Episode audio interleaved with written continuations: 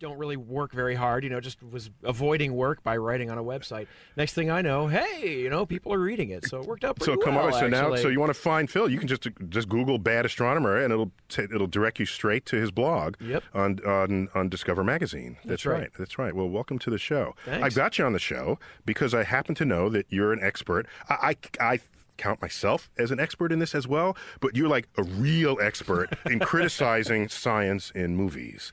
And the, today's show is about science in movies. When do they get it right? When do they get it wrong? The good, the bad, and the ugly.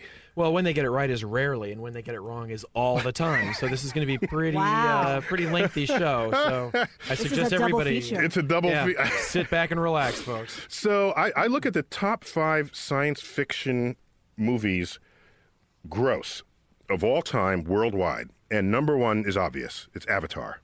Avatar. Oh, what's what, what? Leanne, what? Go on, please.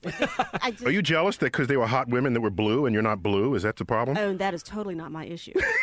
Do you go blue in your comedy? no, not really. Not really. My mom comes to my show. She keeps me honest. I wonder if the blue, the blue, the, the blue man group. You know that. I wonder if they Oh, yeah, had. sure. So, that'd be cool. They have a lawsuit out, actually. That's the problem. So, of course, there was Star Wars Episode 1, Phantom Menace. So that's Episode 4 for those who are not Star Wars geeks. It's Episode 1 that came after Episode 1, 2, 3, 4, 5, and 6.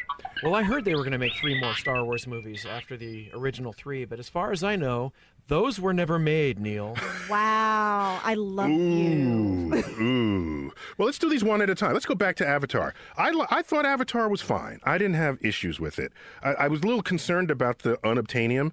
Like, what the hell is that? But otherwise, uh, Phil, what did you think? Well, Unobtainium is a standard science fiction joke that's been around. I don't even know how long. I Well, apparently, remember- it was a serious